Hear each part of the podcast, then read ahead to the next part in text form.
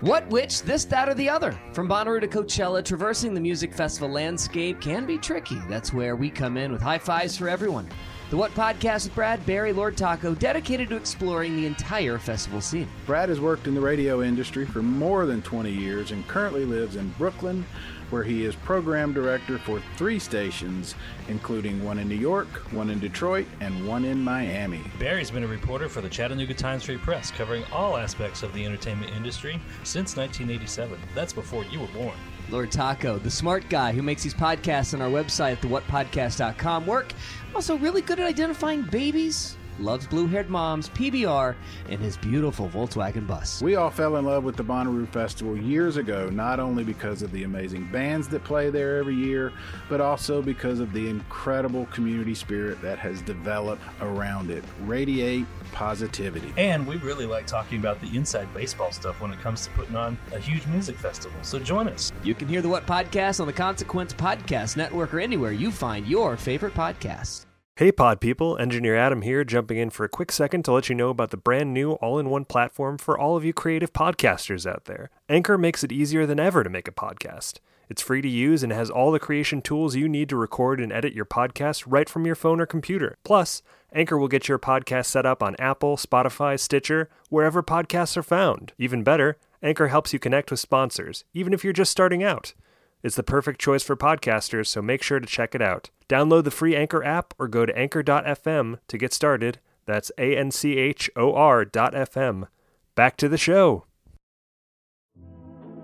Do you read Stephen King? Good news, there's a club for you the Losers Club.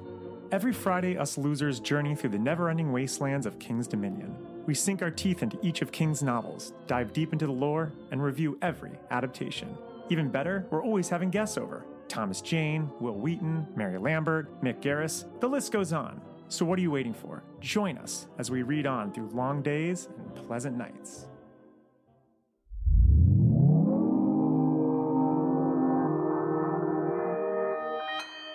Consequence Podcast Network.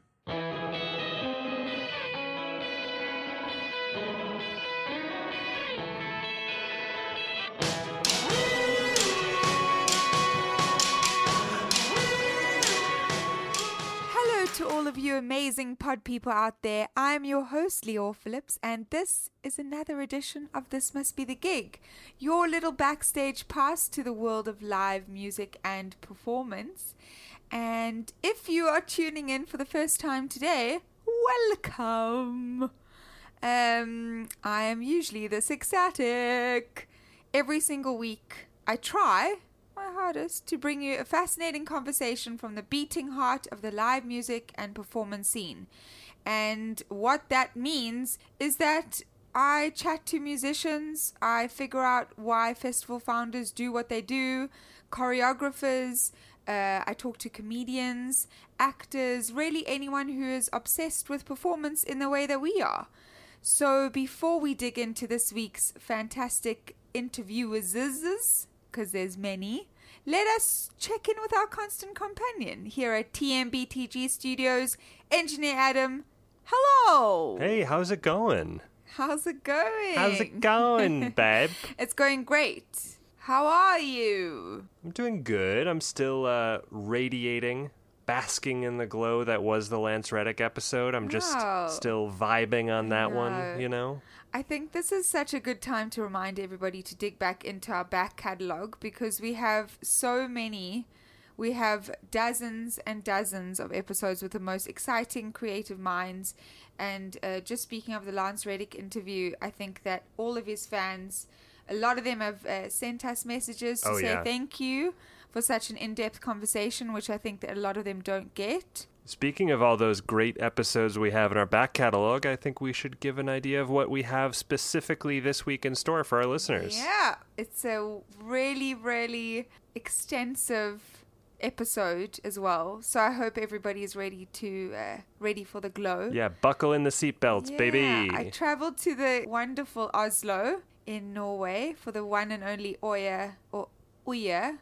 I oh, don't know how they yeah, pronounce it. It's tough. It's so tough. It's it's phenomenal. It, it's such a beautiful language, and I tried to get it, and even just the phrasing is tricky. but I had never been to Oslo before. Um, I had been to many parts around that area, but never to Norway. And this was kind of uh, just the biggest and brightest shock that I got the whole year, I Yeah, think, in all incredible. my travels. It's the most uh, green festival I think I've ever attended, and I've attended green ones. From their recycling efforts, which uh, meant I had to carry my own cup around uh, the whole time for all the four days that I was there, um, to the crowds that were constantly just.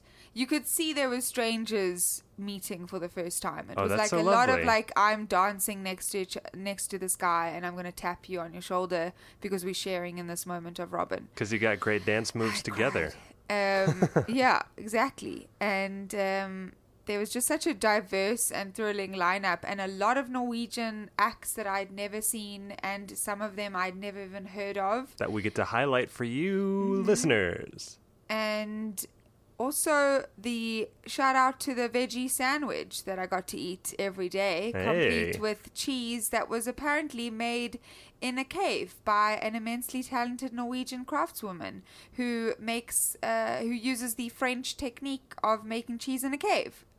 And I think one of the most important things to point out as well is how many hills there were at uh, this Oslo festival because I live in a flatland now and I'm just so impressed by Norwegian uh, trick of the balance. They, for some reason and somehow, have these superhero powers and are able to, even if it's late at night after much alcohol, uh, they're able to climb and uh, go down without rolling.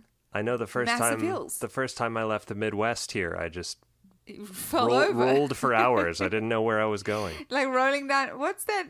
There's anyway.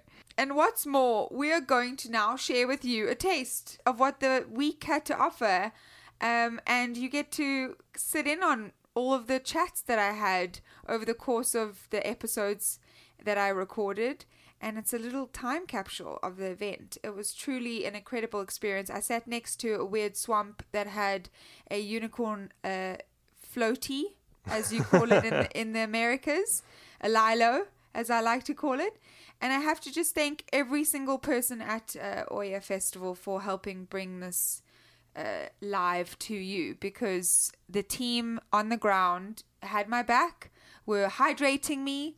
Like in the corner of a boxing ring, uh, massaging my shoulders. You were Rocky. taking the sweat dribbling off my forehead. Interview Rocky. Yeah, I like it. Yeah, was. yeah, yeah. It was. I persevered through the uh, sweat, I'm proud of you, champ. and as we say in Afrikaans, snot en trane.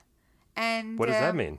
Snot en trane is uh, snot and tears. Oh, okay. I like it. It symbolizes uh, misery. And I also took many photographs, which you will get a chance to see with this episode. So, again, shout out, a nice call to all of the amazing team at Oya because I, I, I just had the most amazing four days and I just want to thank you because sometimes you get lost in the crowds and they had my back, literally. But before we get all the way into those interviews, let's get to a bit of business, including a brand new segment. Are you ready for it? Hmm, what drum drum it? roll, please. Brip, brip, brip, brip, brip. we we know how That drums sound. This Yeah, is what drums sound like. Musicians.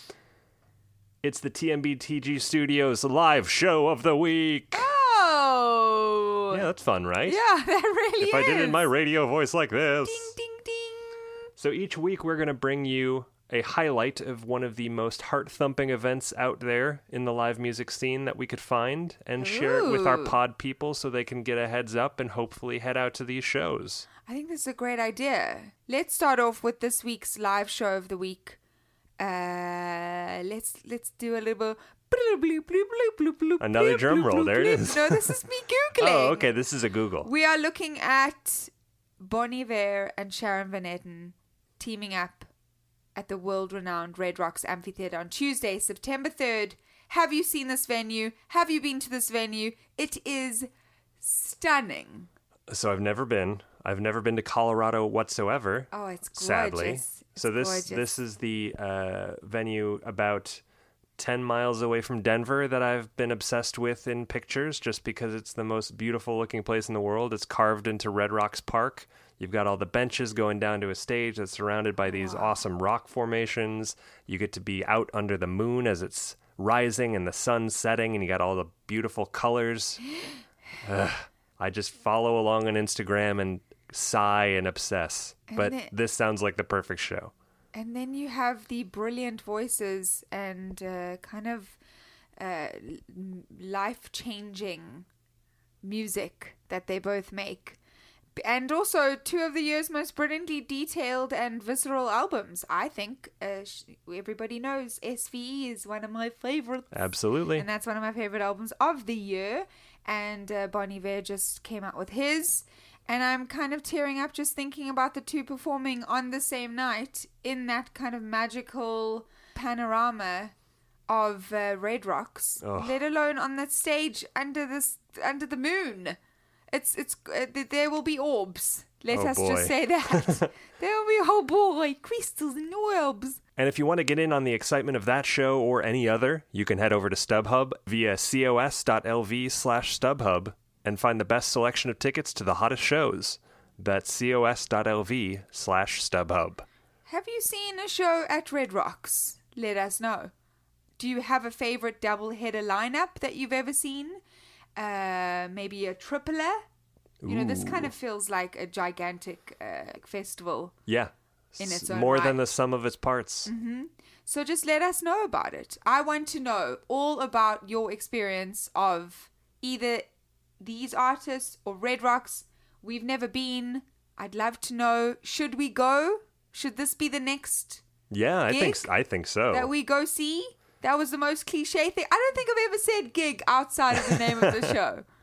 But let us see the giggy. The best way to tell us about all that, you can head to social media at TMBTG Pod or at Lior Phillips. Let us know about your Red Rocks past, or you can head over to Apple Podcasts, Stitcher, Ooh, Google. Podcasts. It sounds very ominous if they've got a Red Rocks past. It does. It also sounds like an indie band from like 2005. Red Rocks past. Yeah, I think so. Red Rocks past. You also need to leave us a five star review, so go and do that. You can use that time also to tell us about your favorite Sharon Van Etten concert. You can do that on Google Podcasts, Stitcher, Apple Podcasts, And wherever you listen to podcasts. Of hers, yes, so that let we us can know what it is. judge is. you.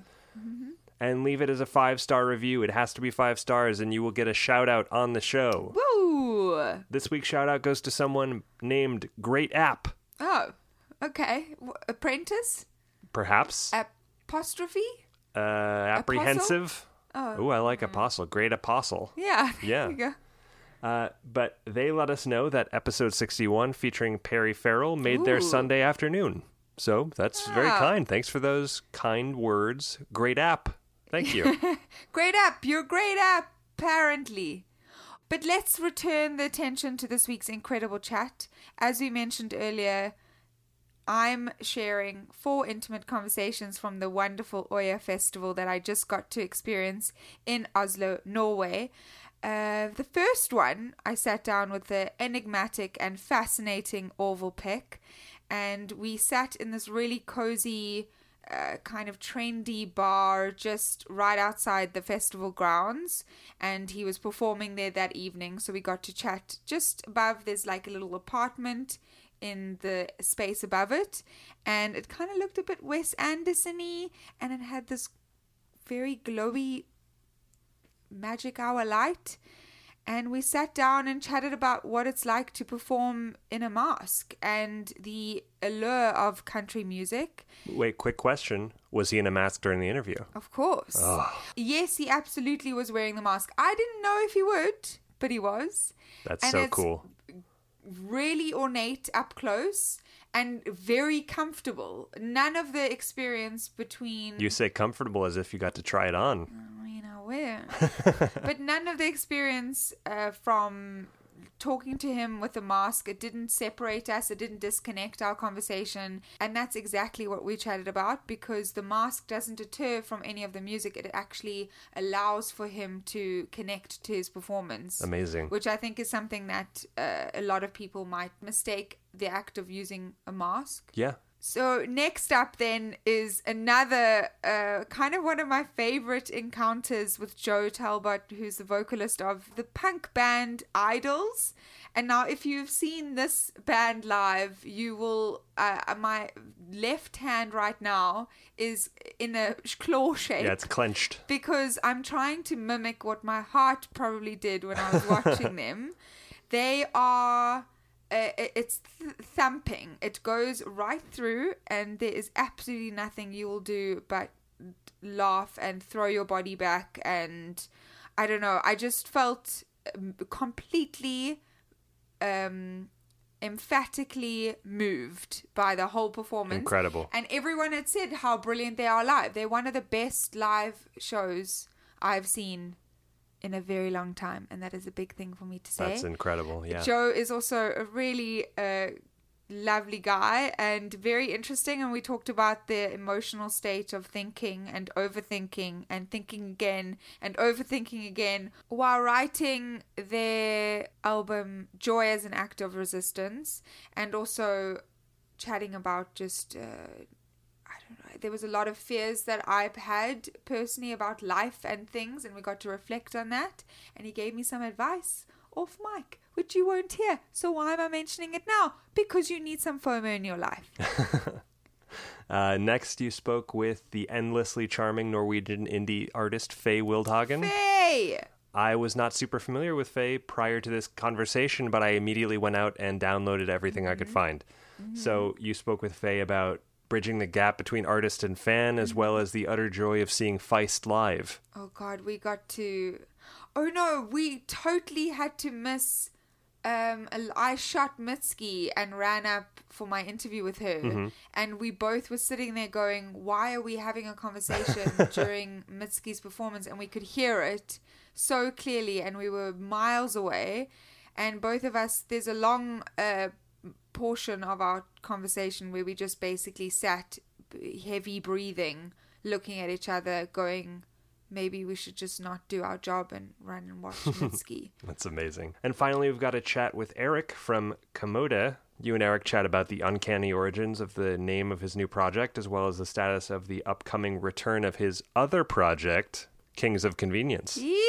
I mean, this was like a ridiculous moment because I think I definitely wanted to focus on Kommode. Is that how you pronounce it? I think we go through the same. Um, we do. We go through the same thing. But let us not be delayed. You've got some upcoming shows you need to get to this week. You have a whole background review, quick snippet review of a festival in Norway. I will share some more stories about our trip to Oslo on the next live report from the festival. But for now, let us not be delayed. This is me and Orville Peck, followed by me and Joe from Idles, followed by me and Fay, Giggling Gerties, and finally me and Kommode. Enjoy!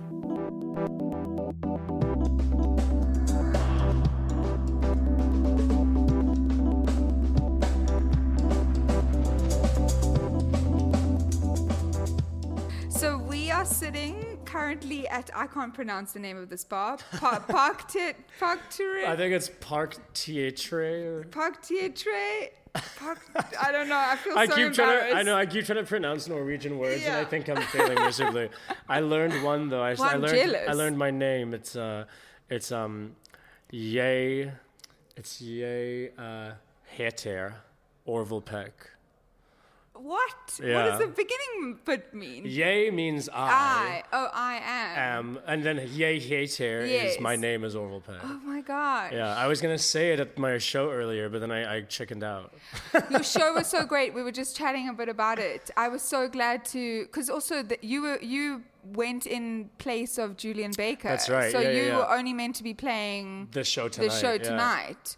So how when did what happened when you got the call? Uh, I think it was only a few days ago, but uh, I mean, we love to play, obviously, in my band and I, and so I mean, we were just happy to do it. It's uh, we've done we've done s- more stressful things than than that. So- really? Yeah. Like what?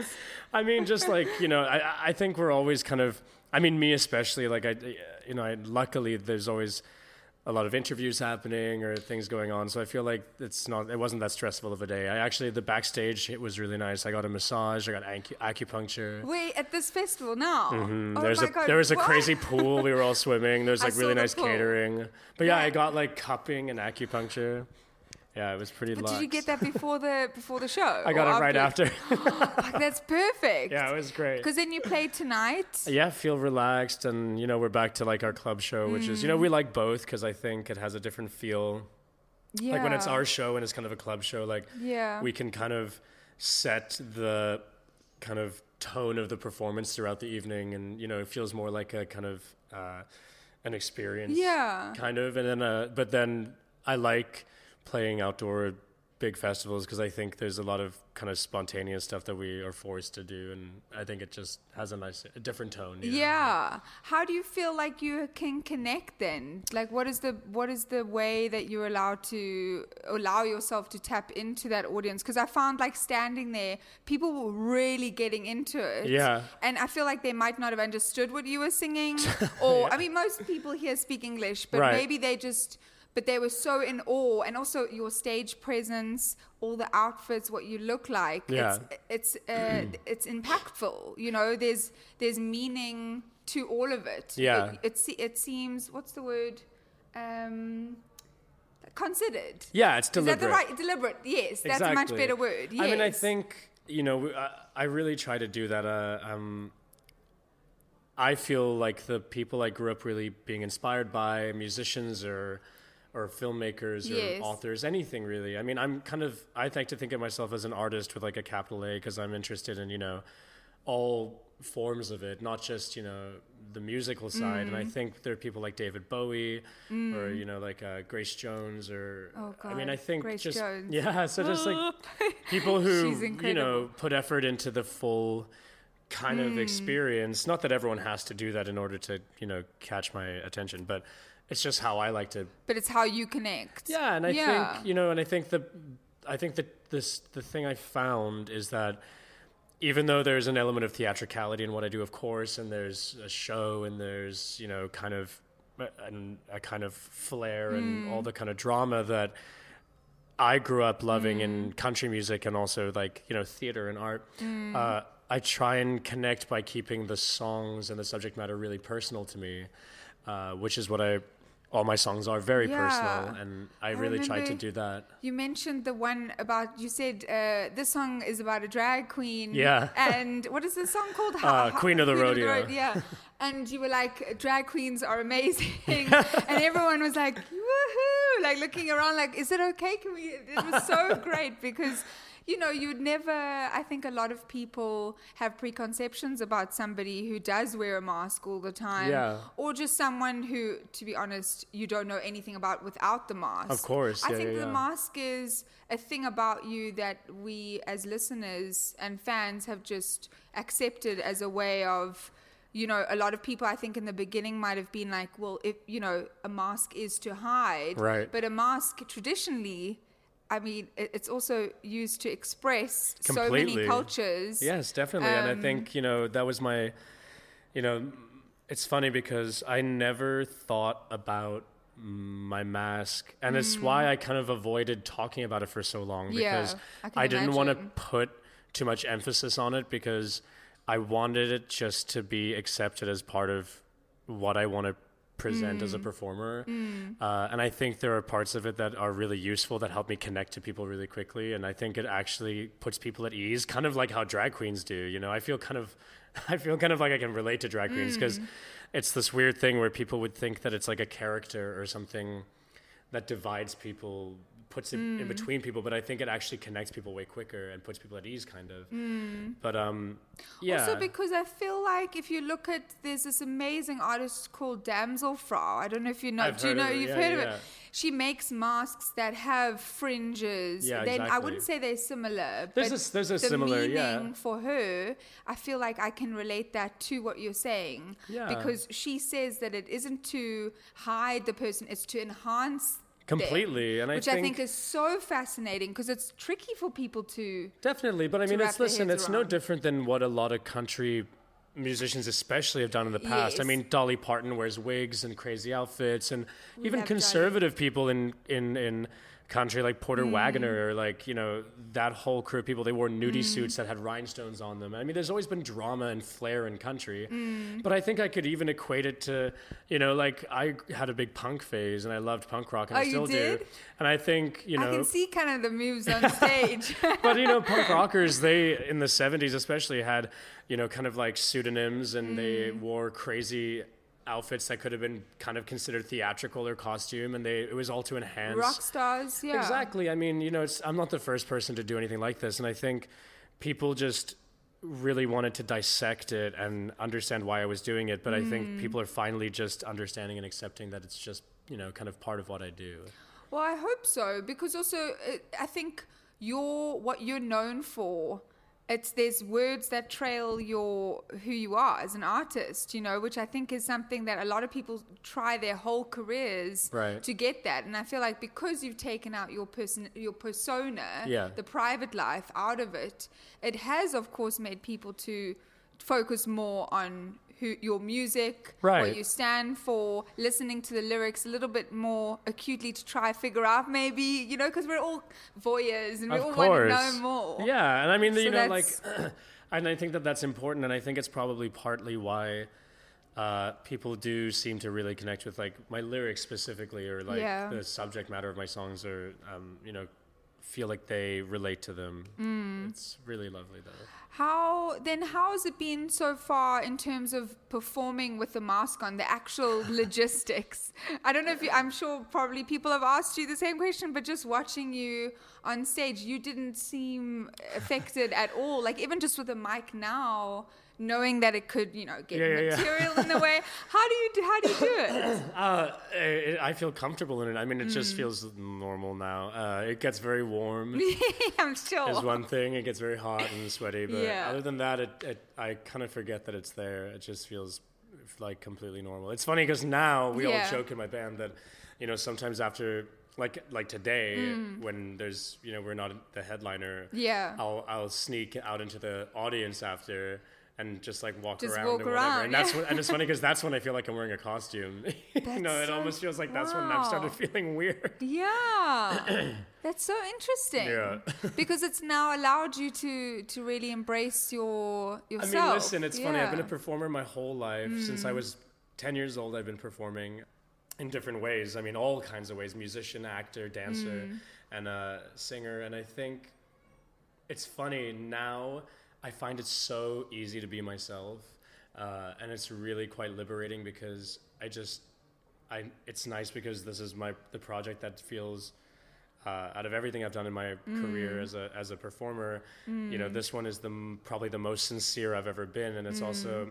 the the most well received. And so I think that that's there's something really validating about that. Of course, especially because when you are a performer, you want to do all those things and make sure that that creativity is really embraced. Totally. But then, how did you? What what made you decide like this is I want to do this forever? Because when you perform when you're young, it might be informed by your family, your parents. But Right, of what course. what sh- was there a show or an artist where you were like, oh, that's exactly what I want to do? I think for me, it was just since I was very little, I knew I wanted to be a performer. I was Mm. immediately drawn to, you know, uh, I really was the I was the kind of kid that was very very um, uh, drawn in by Mm. film.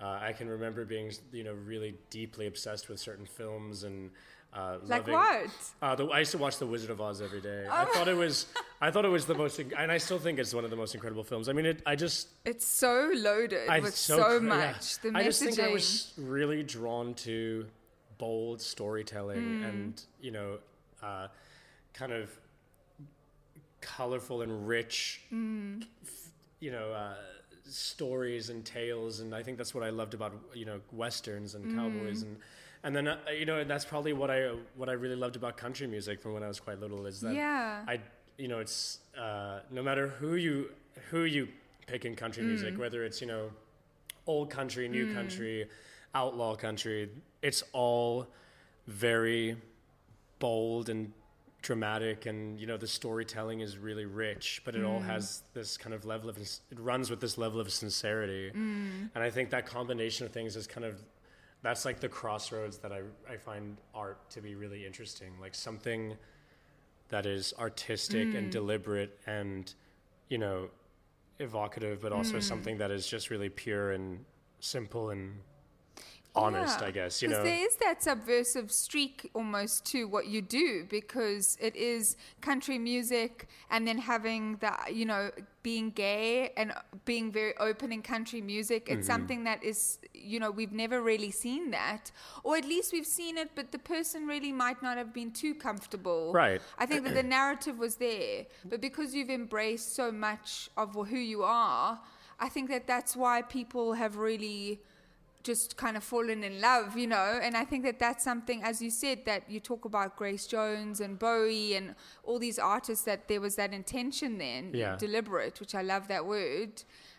How how then do you go from being this person to p- perhaps looking into other ways that you can grow? Because it sounds like for the type of person you are, you might be a little bit too pit- like if you get too much in a box you're gonna Yeah, just- exactly. just explode I think you know it's uh, it's funny because I've already started working on my next album, and uh, it's just still easy for me to write. And you know, at, uh, at first and foremost, I'm uh, you know I, I love songwriting, and uh, uh, I just genuinely find it very um, rewarding to write from like a an honest kind of place and to kind of combine sincerity with creativity. And I think I'll just continue to do that, and if that evolves, you know what what I'm doing now, if that evolves into something else or into some other territory, I mean, that might be the case. But I think I'll always be, you know, I'll always at least consider myself a country western star.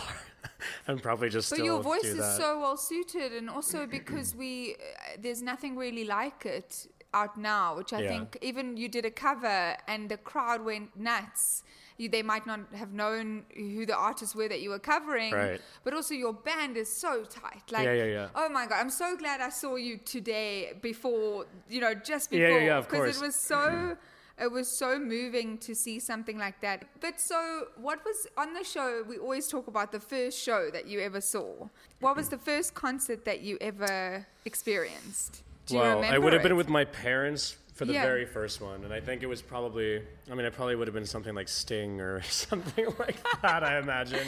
Yeah. Uh, I'm sure it was something like that. And then I think uh, one of the first concerts I went to on my own when I was Mm. older was I went and saw The Prodigy. oh wow. Yeah. I mean, they are was, uh, fucking unbelievable yeah, live. yeah, and that was you know obviously like in the in the '90s, and um, Mm. I'm trying to remember who else played that show. I think it was Skunk Anansie. Oh. Uh, it was that kind of a vibe. Yeah, Skunk Anansie. I mean, that was like you're like the only person I've ever known who's known who that is. Well, skin. I mean, she was just like huge. Yeah, yeah, she yeah. was so big, and I think that that whole like Euro rave scene Yeah, yeah, was so good for us when we were younger because it was like, who can I be? Well, I think it really kind of like encouraged the kind of weirdo in everyone. You know, it just felt very. Well, look, she was, she had no hair. yeah, exactly. She was a woman of color. Wearing crazy was- like combat boots, and It was know, not like- known to Yeah, do that. yeah, definitely. Is she still around? I think so, actually. Oh my god! Can you imagine I seeing know, her now? Can Hit you her imagine up. performing with her? Yeah, completely. Doing like a country. do- Ah, very cool. um. So that was your first. But what was the show then that made you go? This is this is who I. This is what I want to do. Or maybe just- a performer. Was yeah, I someone just I think you? it was really uh, when I was really little. I mean, I would just I would play, uh, you know, albums of my parents, or I have Mm. two older brothers. You know, I'd play their albums, and I would just sing along to them and kind of perform them in my bedroom. And Uh, you know, anything from uh, you know like Aerosmith to Nirvana to you know Dolly Parton. I mean, just all kinds of things. Uh, and I think I just always knew I wanted to be a performer, and then. You know, I got into like acting and singing and dancing, and I trained as a ballet dancer and did, Oh, wow. did dance for a long time. Yeah. Uh, and That's then, a completely different medium because Yeah. it teaches you. Well, I think it really taught me. I mean, people always ask about you know how it's like how how I can handle it being so like hot and sweaty under my mask, and I just Yeah. like laugh because I feel like Ballet dancers have I to deal like- with much worse. Oh my god! I mean, just like I would go home and you know you like you take your shoes off and there's just like blood in your shoes. Yeah. You know, I mean, that's just the And life. of everything is of- aching. Wow, so I did it from like three till 17. Yeah. As you can see, I stopped because uh, it just wasn't right for me. But yeah, I think that there was there's something weirdly. I was talking to my husband about it the other day. How like I would love for my future children to do it because ballet taught me so I was just a fucking wild Oh, yeah. crazy child and it taught me to really calm Yeah, yeah, yeah. it taught me patience completely. I mean, just like I think there's no other kind of you know, and I mean discipline, not in a in a weird way. I mean it like just Yeah. in, as an art form. You know, it's it is the most probably the Mm. most disciplined art form, and I it definitely taught me a lot. I mean, I feel like I paid my dues for many years doing that. Yeah. What do you feel? How different do you feel than being a performer and just singing? Is there sometimes where you just want to have a routine? Because I can see it's like starting. I can see it potentially happening. Maybe if there's like another collaborator on stage. But do you think you'd ever go that far?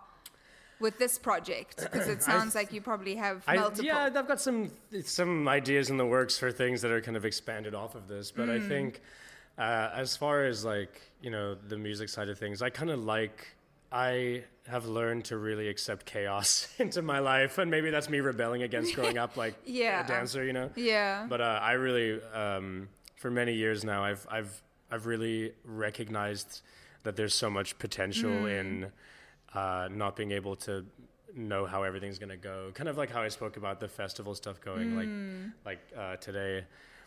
Just uh, I think some kind of really magical stuff happens when you're trying hardest not to. Not for anything to go wrong, or you don't know what's going to happen. You know, I think mm. that's where there's a lot of potential for creativity. Yeah. And do you feel that this is something, especially with performing, do you feel like there was some, like you just wish there was something that someone told you before you started, especially this particular project of yours? Is there something that you wish you heard Yeah, before? I mean, it sounds quite cliche or maybe flippant, but honestly, mm. to be yourself. I mean, I think mm. I spent so, you know, working professionally for many years of my life, um, trying to figure out what the secret was to mm. success. I guess, you know, trying to figure out what people were looking for in me and trying to kind of work towards that or or change things about myself to come across a certain way or you know and i think the most valuable thing i ever learned which thankfully was a, a little bit ago now um, was that you know the best part of yourself is just yourself. And i think people really fall in love and you know get uh, eh, no one you know like people can smell inauthenticity like a mile away you know yeah. and we all know it. Yeah. and i think it's sometimes really difficult to be yourself but i think i've thankfully found a place where i'm just so i think it's maybe i'm just tired and it's just like it's just too it's just relieving to be myself you know But it's true, especially when you're being so creative all the time and you're having to be this persona as on top of all of it and also keep your integrity and make sure that you're doing the right thing for yourself. Mm-hmm. Of course, But obviously yeah. in the biz, it's so difficult because Yeah. there's so many people who are trying to fake it, which we get, I get, because Yeah, you of got to do it to get somewhere, but Yeah. it's tough. So what do you feel, why are you well suited to be a musician? I mean, I think I, I just don't know anything else other than being creative. I guess you know. I, Yeah. I mean, I really. It just. It sounds maybe silly, but No, not Uh, at all. you know, I, I took a break from music for about six years before I started writing this album uh, and doing this. Um, and I wasn't sure I was going to go back to music. I had mm. played in a band and we broke up, and I was quite jaded about it. And I mm. went back to focus on acting, and I went to move to London. I did a West End play, and I just kind of was trying to focus on that again. Mm. And then I, I met someone who kind of didn't know anything about my musical past. And then one day I was kind of telling them about it, and they were really shocked. And I was showing them all this stuff, and they were like, "Well, I can't believe you don't do this anymore." And uh, you know, I kind of thought to myself, "Yeah, yeah, no, I don't know. I can't believe I don't do it anymore either, really, because I really miss it."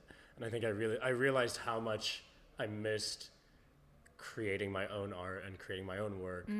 Um, and so I, I kind of knew then I'd always wanted to make country music. It had always been something I wanted to do, and I never knew how I was going to go about it. And I just kind of said like, well, fuck it, I'm just going to do it. Just do it. So, and lastly, because we have to wrap up now, but how has the fan interaction been? Because again, you stand for things that people are so afraid of Right. uh, in themselves. Uh, Luckily, we're in 2019, but we, we've got a lot more work to do. yeah. So, how, how's the communication between you and your fans been? You know, it's really incredible because I think on one hand, it's incredible to see the kind of validation or acceptance or inspiration it evokes in other people, which of course is insanely flattering and moving for Right. me. Uh, Right. And especially when that's, you know, queer people or people of color or people who feel marginalized in any way. I mean, it doesn't even have to fall into a category. I think anybody who maybe feels on the outside of things or feels like something like country music as a big banner stands for, you know, kind of this conservative elite group of mm. people that are very unwelcoming. So I think if I can be a gateway for people in that sense, it's that's really honoring for me and mm. uh, really moving for me, of course. So on mm. one hand, there's a lot of that which I never get tired of, and it makes me very, very emotional. and then on you know on the complete other hand is something that's actually interesting because it's something that's very inspiring to me and very validating to me and actually very moving on for me to see you know i get a lot of fans at my shows that are just like straight white males who are country music fans Yes. and you know they are typically someone that even i maybe think wouldn't necessarily be mm. even down to you know talk to a gay guy or or, or and they're like you know some of my biggest fans and they have tattoos of me and they're saying Oh my God. you know i mean that's like Wow. a pretty Have you seen these yeah oh yeah it's crazy i mean That's so cool. I'll never forget. There was this show we played. I think we were in Boston, which is a pretty like rough city. you know, Mm. Yeah. it's like pretty like macho place. and there was this group of like maybe four girls with all these like big like kind of hench guys. Mm-hmm. Yeah. And uh, all of them were wearing T-shirts as soon as the show started. And someone was telling me, I think my tour manager or someone was like, "Oh, you know, there's these like these very like voracious fans out there." And I was like looking, and I was like, "Oh, those girls probably like." Are like obsessed and they Yeah, drag their bought- boyfriends yeah. with them, and I'm like, oh, their boyfriends are going to be miserable, you know. And then after the show, I usually stand at the merch table to kind of meet people a little bit and Yeah. sign stuff. Oh, good. And they were all in line, and then the girl, one of the girls came up, and I was like, hi, and she said. Um, so it's my boyfriend. You're his absolute favorite artist, and he's brought all of us out oh my with him. gosh. Wow. and he's too shy to come up, and he really wants to come up. And so we brought him up, and I mean, this guy was like shaking and like hugging me and just being like, "I love your music so much." And I mean, that's so you know quite. It's quite a full circle, lovely thing for me as well because, you know, I haven't always felt Uh, like I had a place, and I've I've felt mm. quite marginalized and ostracized for most of my life, and so even Yeah. to be writing music about those things and kind of that's kind of what a lot of the themes on my album are about to kind of mm. have those experiences are really really touching for me as well. And i think it just speaks to the you know the connectability of of music or art and so it's Absolutely. Yeah. That's so wonderful, especially because, like, as you said, even you judge that moment. of course i mean i'm guilty of it as well you know and it's like it's it's it's something it's i think it's it's cathartic for like everybody involved basically which Mm. Yeah. is really lovely But, but your music feels like that, so it matches. Well, Oh. Well, thank you so much for your time. Of course, it was really you. wonderful chatting. Thank and you. Yeah, good luck for later. thank you very much Bye.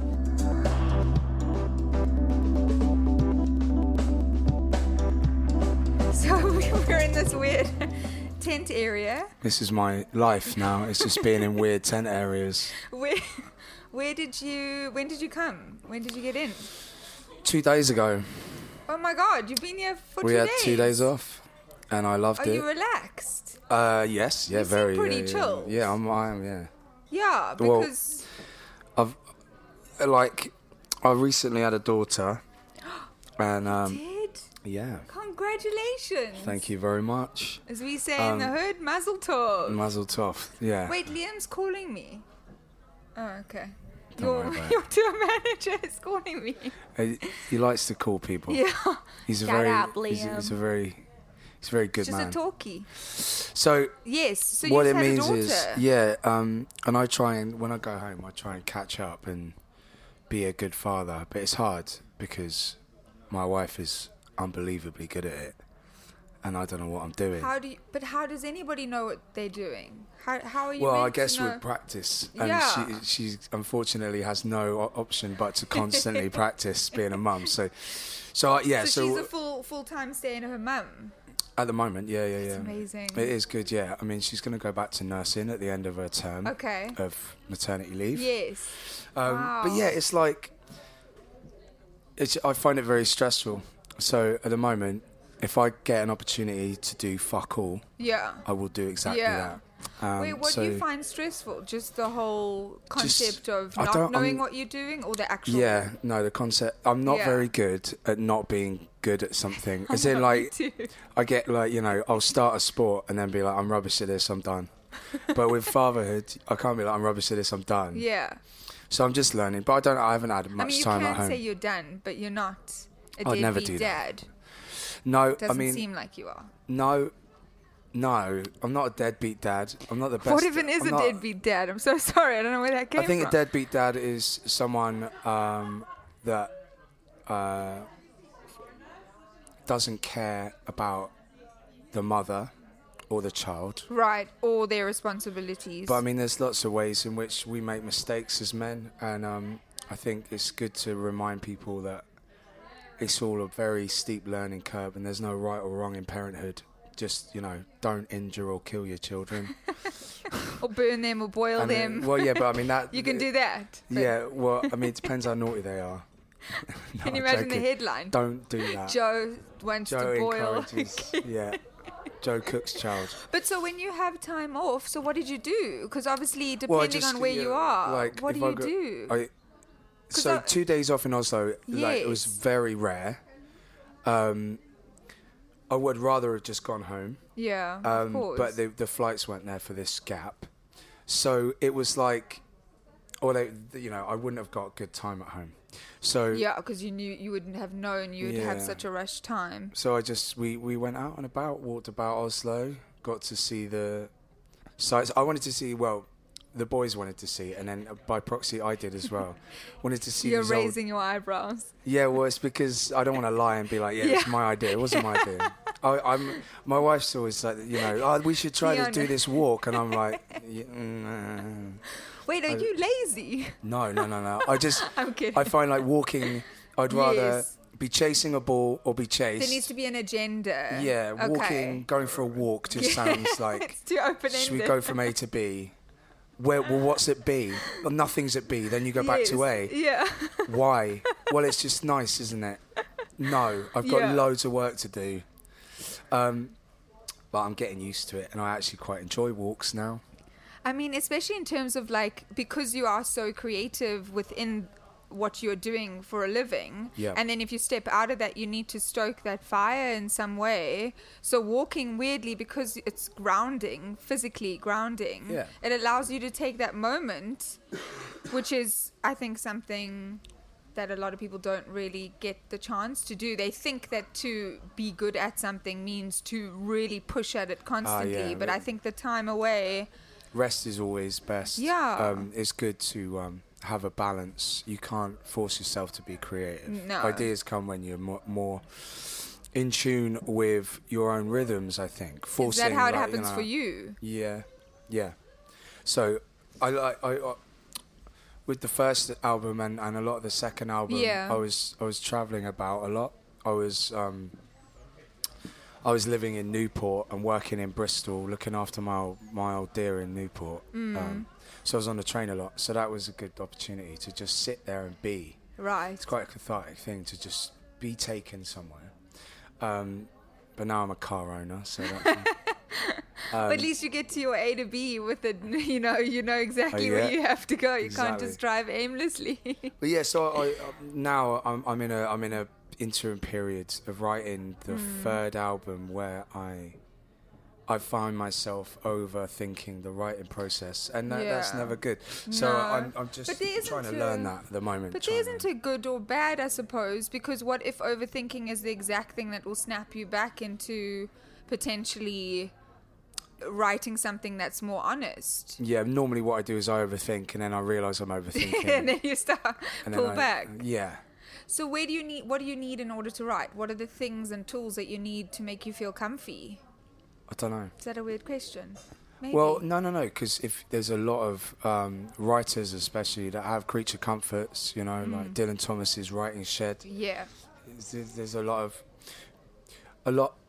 I looked at this like the like a Venn, not a Venn diagram, like a pie chart of what Mm. lots of very successful people in history's day looked like, and it was Mm. very regimented and ritualistic. You know, they go up, they Mm. get. A lot of them went for a walk in the morning.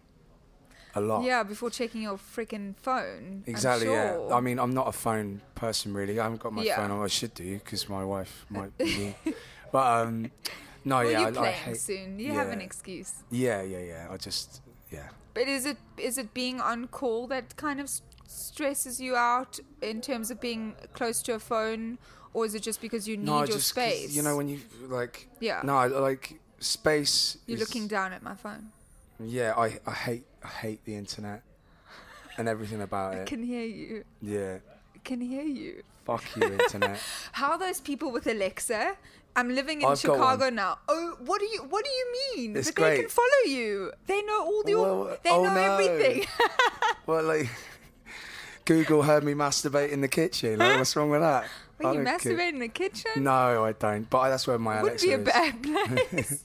So we've got an Alexa, and every morning I get up with my daughter and I put her in this like weird phone chair. yes. And then we listen to soul music and I dance with her and But that's that okay. So if you're using it for that reason, but sometimes I was at a dinner the other night, and this random dude that was there just Yeah. goes, "Alexa, play Red Hot Chili Peppers" or something like that. and then I- hopefully you kicked him out of the house for asking I for red hot spat. chili Thank, peppers. thank God I wasn't in my I'm house because no one would dare cross the threshold of like red hot. No, kidding. Mm, no. Um, can you imagine? I like wanted red hot chili peppers like on the podcast in the future, and they're like, "You said so much shit about me. Well, do you know what? What a pity." If I if I didn't get involved with people that thought ill of me or our music, I wouldn't have You much wouldn't have avenue. any friends. It's fine. It's good to not be liked because That's it means true. you're doing something that makes people think or feel Yeah. something. You know. I mean, that's a good attitude to have. Do you have Yeah, that like- towards criticism in general? Yeah, I mean it depends. Like we've been, I've been personally attacked by other artists, um, telling the world, yeah, like publicly telling Oh. the world what my intentions are and stuff. Oh, And like that annoys me because they they don't know what they're talking about, and it's often nonsense. Yeah. And uh, like. but wait. So they say that you aren't. They question your authenticity. yeah, because is- it's you know like oh you know how patronising is it to be like joy is an act of resistance? It's like well yeah yeah obviously, but the shit I've been through in my life yeah. i- like I'm allowed to explore the avenue Absolutely. of grieving in a productive, mindful way, Right. And then put that onto our audience in a way where it's inclusive and we can celebrate pain And relate. loss. Um, and they've read it as something completely different, probably because they're, you know, quite shallow dickheads. Um, but like.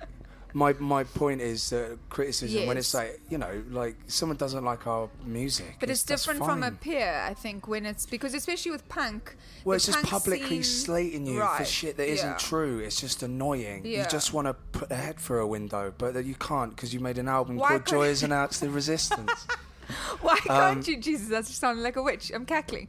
Why can't you just literally message them and say, "Mate, what's what's your deal?" Cause, cause I because get, you know I they're get- doing it. Yeah, but I clearly, either they're not in the tabloids enough and they want to be, so they're doing it to That's what a lot there, of people said. or but like, they're doing it just to really get under your skin. I don't know. Either way, it's important for me that I like I go through the processes of going.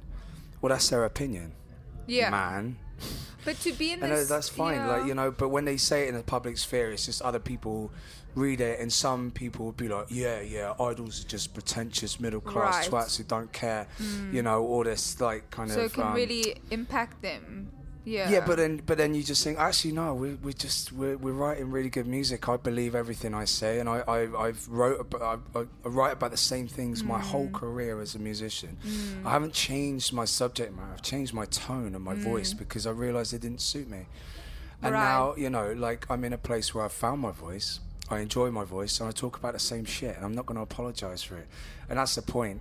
Like my my wife phoned me yesterday. She was Mm. really upset by someone's comment they made about her.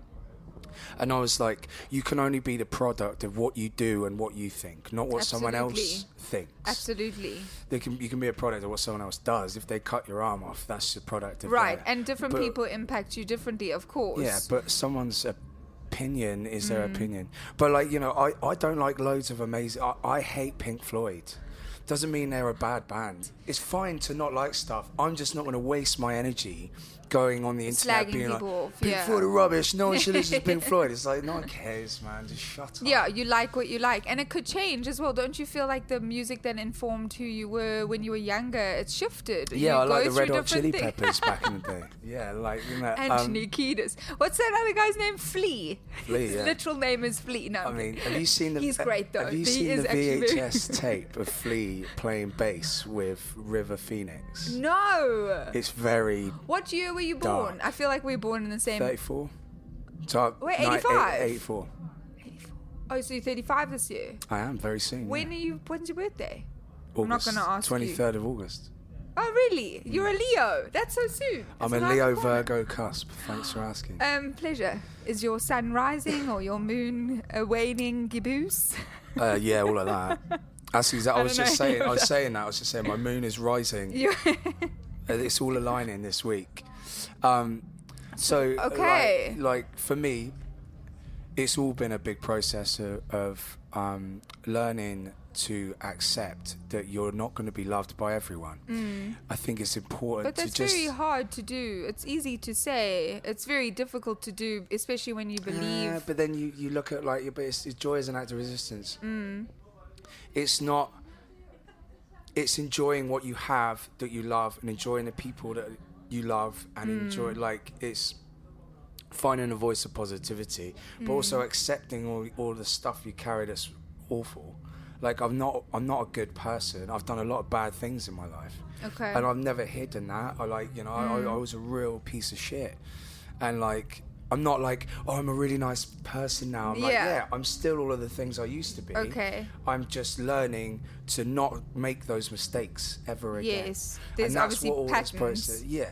So part of that is not allowing some asshole Mm. to make me feel less of a person because they don't get my music. Doesn't know, mean they know me as a person. It just well, means they can't don't seep get in. what It can't because, especially considering that this is a long-term thing for you. If you ever had to g- let it, you know, seep into your psyche and or your creative process, I'd have to get it out with a baseball bat. Yeah. I just go around there like, so I can't do that. So I'm just going to ignore But it. But you could also have a gentle conversation.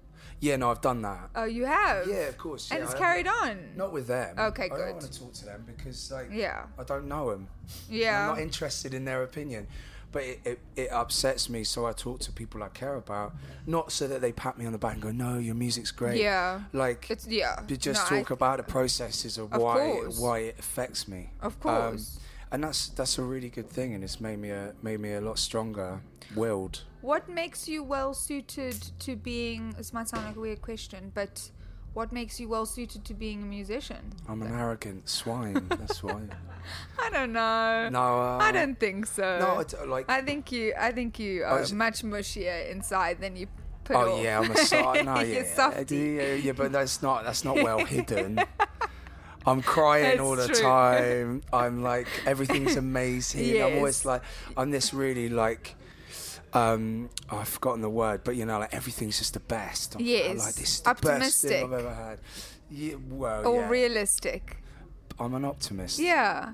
But Um, don't you you need that in performance, especially considering the I mean, type of music you make? being in Idles for 12 years you need to be an optimist if Mm. uh, like playing to ten people for like eight years and be like, well, you, you Wait, just did you did you really play for ten people for eight years? I mean, for for six years. I mean, there was. Do you remember your first concert, your first show that you ever performed? Yeah, yeah, yeah. It Where was it? It was at the Golden Lion pub on Gloucester Road in Bristol. Amazing. It was where Dev, our bassist, lived above and worked as a manager. hmm Uh, and it was our first gig.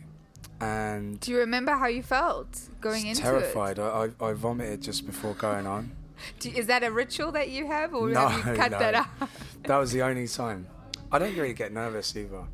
You but don't. yeah, no. But like we were ignored. We've been ignored. We're even ignored now. Like I on- don't think so. They, Oh, by um, by he just it- put his finger. diff- it- sorry, I just I just I did something very very uh, no, misogynistic. it. Like no, no, I'm, no, no. I loved this This is my point. In uh, I used to live in Tel Aviv for a little while, and they Oh, do this, which is Okay. basically when somebody like, how do I describe it? When you take, or you clench all your five fingers together into like a little squish. Yeah. And they go like rakrega, which means like, hang on a second. It just means I'm not done with my idea. So that doesn't. Don't worry.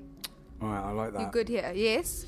Um, so The first. forgotten it. The first show. Oh yeah, but yeah, no, so it's we we have been we are now being ignored by you know a lot of people that wouldn't ignore us if we were uh, a glossier pop band or younger band or so like is but it's fine. It's, it's we, But- we always we always work towards the Right. idea that we are the underdog. Obviously now it's different. You know we, Mm. we're selling shows out and we love it. We- It's our career and it's a beautiful gift.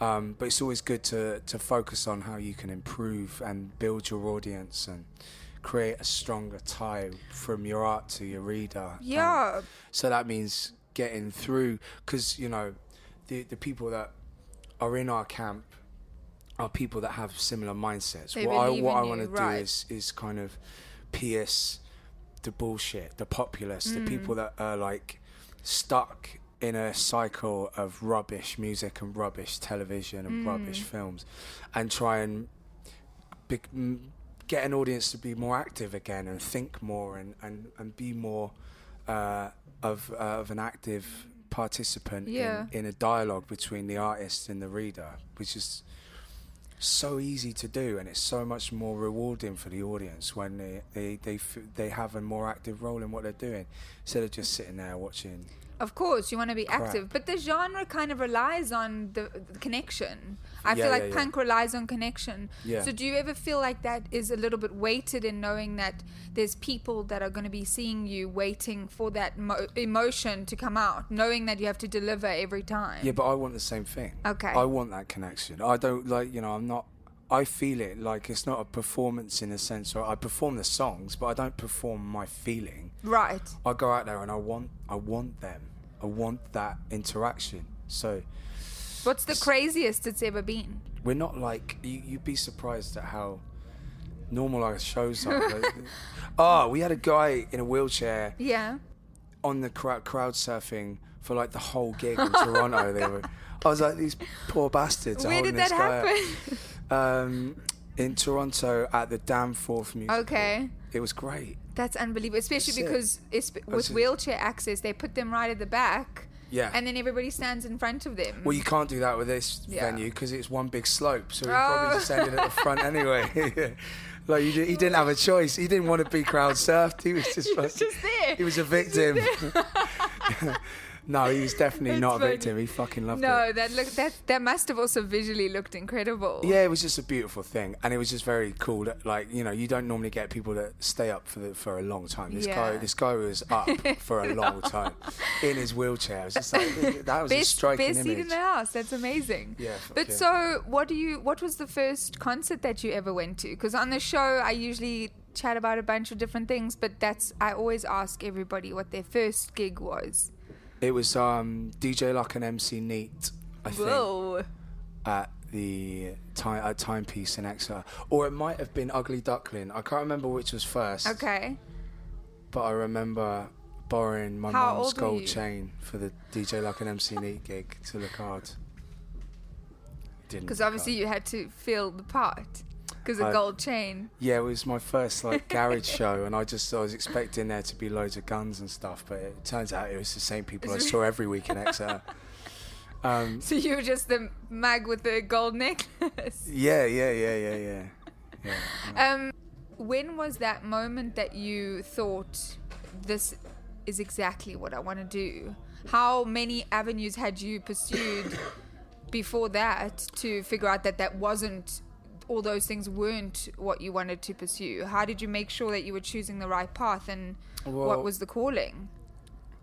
it, there was no ifs about it really. What happened was I listened to music, and I love music all my life, but I always saw it as this like unreachable thing that I could get mm. involved with. It's just something that I enjoy, and then I started DJing, and then I realized that I wanted to make music, and mm. I'll do whatever I can to do that. Um, before that, I was just drinking and doing drugs. Did nothing productive with my life. I was just a very angry, desolate human being. And then I found something that I enjoyed and that was part of my language very quickly. And I could express myself and I felt part of something bigger than me. And that was it. Never stopped since 12 years ago. So, but you've why did you why did it take so long to then make all the albums? What was the Because we were wait? terrible. Why did you get how did you get better? Practice. Just practice. We practiced. We we practiced for three hours, three times a week, and one day was six hours a week, every week for a long time.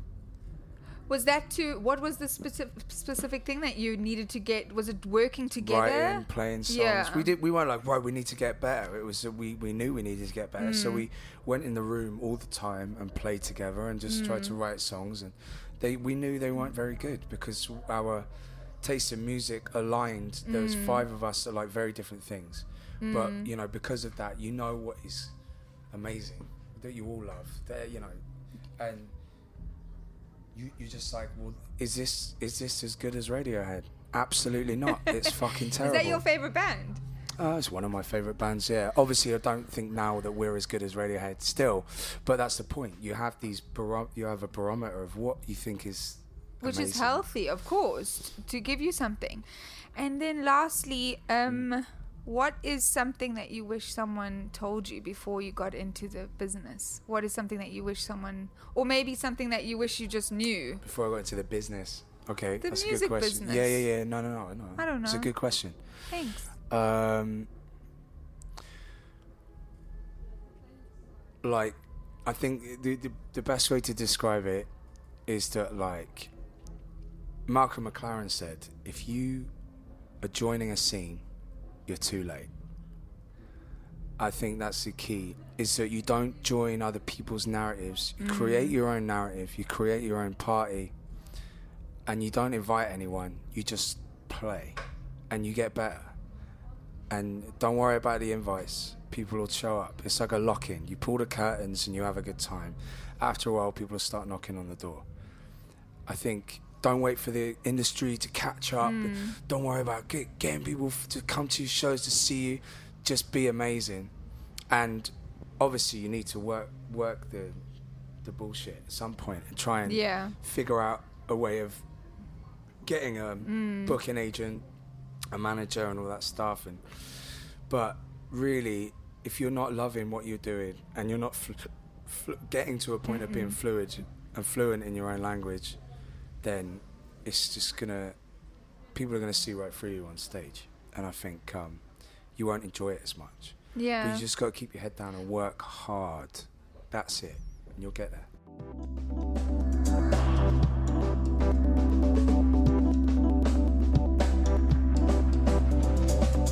Do you want to introduce yourself? Hello. What's your name? Hi. I'm Hi. Fay Wildhagen. Where are you based? I'm based here in Oslo. Oh, I've been chatting all day to different people about the difference between the Oslo music scene and the Bergen music scene. That's funny. You talk to Um, like music people, like the industry. Yeah. Yeah. and also a lot of the bands were Yeah. talking about the difference, which obviously there's a huge difference between Cape Town music scene and Johannesburg music scene, New York, LA. Like it just happens that way. Yeah. You know. So do you feel like you have a community of people here that you can respect and trust in Yeah, Oslo? Do you feel supported? Yeah, yeah.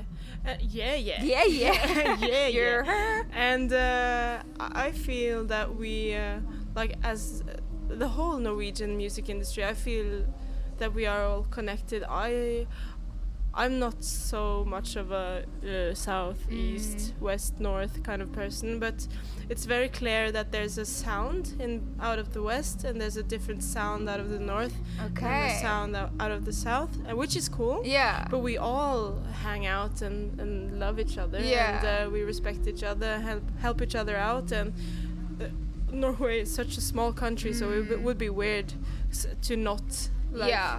Get to know each other. Support. Yeah, it's very important to support one another, and especially like people up and coming. And uh, Mm. yeah, I really appreciated the Norwegian music industry and the way of like yeah, the feeling of support. I mean, that's really good to hear, obviously, because sometimes you hear those horror stories of like it's so competitive and Yeah.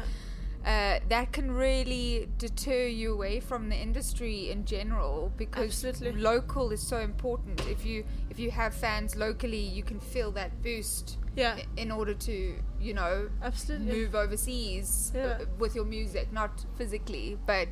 So what do you? So when did you? When did this all start? When was that moment where you thought like, shit, this is what I want to do? I never, I never got to try anything else. I, I uh, when I was finished at high school, Mm. I I played like my first show ever, like one song, at like a Christmas uh, party for my school, Yeah. and there was like a thousand people there, and it was yeah the first time ever, and my mom and dad they didn't know that I wrote songs or played. They didn't? No, I was super secretive about the whole thing. So I kept it to myself. I, it felt so personal, and I didn't Mm. want to sh- show it. Like I didn't like have a need to like express Yeah. myself in front of people. I it was just my little secret in a way Mm. of, uh, and just I just l- love to write and uh, as a way of uh, reflecting Mm. and thinking uh, to myself. And I was a lot alone because I liked it and, and enjoyed it very much. Yeah. And uh, it just developed like into songs and. Uh, Mm. And uh, when I played that show in high school, people came to me like after, and, Mm. and it was weird because uh, I to experience their faces because people were like crying and in shock Mm. and like what the hell, Mm. what? And there, it was just like a massive response, like f- from never have done it any time in my life before. Mm. So it was kind of overwhelming, and I could tell that it, it meant something to people. And like I wrote like one more song and one more song, and and then I, I got like letters and like all the way from the beginning that it meant something to Yeah. people, which was very like encouraging. And I've Mm. uh, and it kind of gave me a little boost to be a bit braver and try to like okay, okay, okay. You can do it. I, I- yeah. let's try. So I gathered a band and we went in the studio, and it was just I've never looked back since. I love how Mitski is like in the background now. I know. I'm so, So sad, sad. missing it. We should have watched. You want to watch it too? I mean, we should. She's nearly done now. I know. Sh- Should we just go? we, we can do. can't- We can do we it. can't we get can. done. Yeah, we, but we can bring this and we can chat on the way and we can see. I wish. I don't know how to do that. It's so far. Is it far? Yeah, man. From here to get all the way down there. No. But we will. We'll be quick. But we can. We can hold it. Maybe it will be the gig of our life.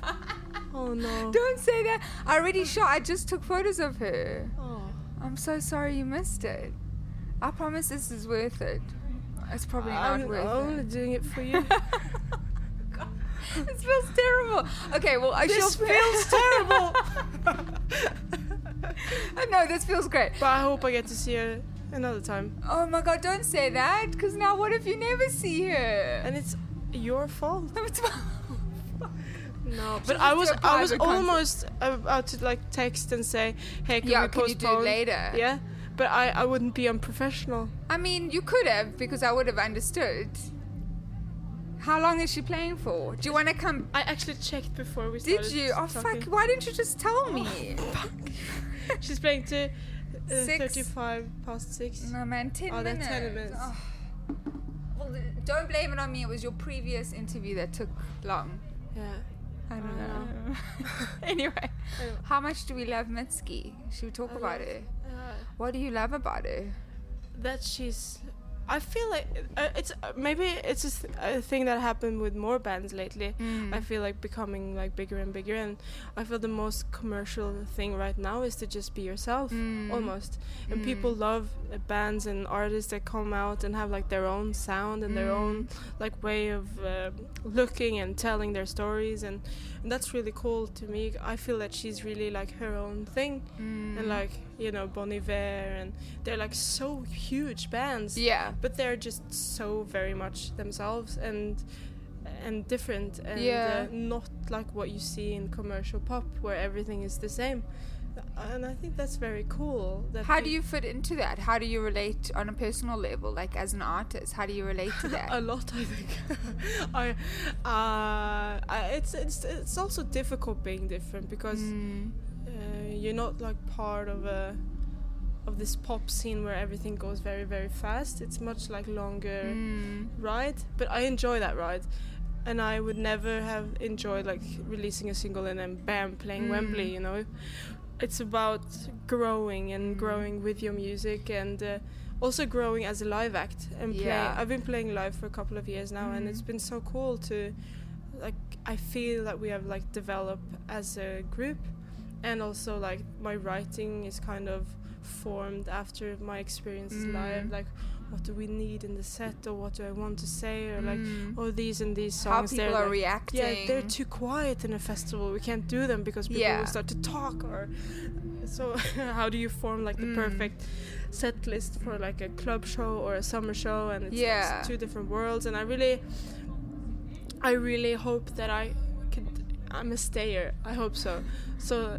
i i feel that the slow organic growth Yeah. is a good thing I think so too, especially because part of the journey is learning, right? I think that all the artists that I talk to that I really love, genuinely feel a connection to, Mm. are the ones that I know put in the work and wanted to challenge themselves and change. And I feel like Yeah. she d- definitely does that. yeah I mean, she's like, th- there's something so magnetic about how she performs yeah and also how you hear the songs on the album yeah and th- that difference just kind of comes together when you are watching her. I'm so sorry. I feel so bad. I've You'll see her her again. What? Oh my god, I feel terrible. this is very funny Honestly, but I think it's terrible. I feel like I've ripped oh, something but we away. are music lovers though Yes, well, of course. It shows. That yeah. I mean, I feel especially because there's something about I want to cry and dance and laugh and feel uncomfy and feel great and think about my life. I want all of that to happen within one set. Yeah. It's a lot to ask. Mm. Some artists give it to me. Um, and obviously because I shoot as well, I get to be just there's a different you connected on a different level. Mm. So I write and then I'm able to see the facial expressions up close. You know what I mean? So there's such a connection to that. Yeah. But was there anyone when you first started that you looked to as someone who you really thought, wow, that is a performer that I could, I want to learn from them. I want to see how they move, how they act. You know, was there anyone Oh, like that for you? I think my favorite performer is maybe Feist. You know oh my god, I love her. Yeah. I Oh, covered her. Oh, she's great. She was wearing a very pink dress. Yeah. She's I, super cool. I don't know if I ever want to meet her because I don't no, know you'll die. I, would know. I say. can't either. Yeah. like, hello. And it would be such a. I would be sad for Yeah. a week after. Like, I didn't get to say anything clever. Clever. Oh, and. Uh, so how she is it? How she writes that you connect with, or how she performs? Both, I guess, it's like like the whole package. You just believe her in any in, in all her ways, and she, especially, it's cool to like see a girl who plays guitar. Like she's Mm. not like that great technical guitarist, but she has her skills and she just like do it. She Yeah. just hammers it really hard, Mm. which is so cool. And like on one string, you know, the dun dun dun dun dun dun dun dun dun dun dun dun, dun, dun.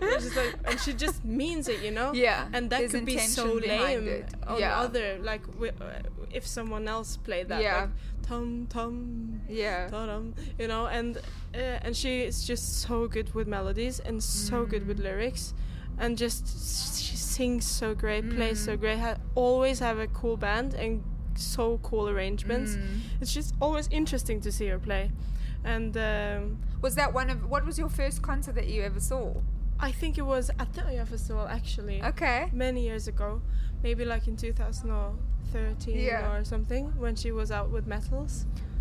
Okay. And uh, at one point, I was like in the front row because I, I went there like an hour early and I just stood there as a fangirl. And I waited and waited and waited, and then they came on, and it was just like a great set. Yeah. And then at one point, she like tuned her guitar, and it was just like for one moment, it was just quiet, like the whole lawn and the s uh, the Mm. band, everything. And then in that moment, I I shouted, "I love you!" really loud, and the whole crowd started laughing. oh no. and also the band. Oh no. And she got really like uncomfortable. She was just like, "Ugh, Uh, and she didn't say anything. So she just went to the mic and just. Uh, Next Maybe she song. knew. So- Maybe she didn't hear you. I, she did. Oh, she- they laughed like it was because it was just like really desperate. Yeah. Because I like Well, uh, but it, it's I like a shouted release. from my gut. Yeah. Yeah. because it was like a bit of noise right Mm. before, but and I was like, now I'm doing it. and right when I just like hit hit it, like oh, I love it. It was just God. quiet. It was so quiet. So that was uh, luck in uh, I don't know. It was uh, it was funny though. I also think that she probably the type of person that she is. She probably just Shy. she's shy, but also I'm sure she really appreciated it. I just like that everybody laughed at you because I think if if it happened and you were on the other side of it, I think you would have laughed too. Yeah. Come on. I would say Yeah. I love you too. Me too. so, what is the? How is your connection with your fans? How comfy are you? Because obviously, starting out young, uh, not wanting to really show much of your music to your family, then going in front of people. How comfortable are you about having that separation between you and your fans? Oh, I try to. I've, it's kind of always been kind of a goal for mm. me from starting out to make that space from me to the audience as small as possible. Try to kind of forget that we are on stage and they're like in a room, but that we are kind of on the same level mm. and that we are equals and that we are kind of experiencing something together. And for me, it's a the band when they play good and when, when I play good it's nice but when we when when I feel that we are all a part of something you know the roof can kind of lift a couple of centimeters and you kind of feel that you're experiencing something almost like holy it's uh, Mm. religious to me and uh, and I feel that those are my like favorite moments playing Mm. live it's a, it's a total feeling of being together and Yeah. doing something to, together and Yeah. singing together and it's just so huge So how did you how were you able then to take that and make sure that it didn't affect you you and change the way that you wrote music? Because sometimes when you write and then you go onto the stage and then you go back to writing, Mm. it can inf- you know it can affect you a little in a good way or in a bad way, just challenging. absolutely So how how did you make sure that you were you kept true to yourself? it's difficult Mm. and uh, but uh, last time when i wrote my second album i was like in a daze like going and like who am i writing for is it my fans Yeah. is it like people in the music industry who thinks difficult music is cool Yeah. or is it for the radio or uh, is it for festivals or Mm, is it so for much clubs to consider. yeah, and then I was like, oh my goodness, what am I doing? So I tried to just.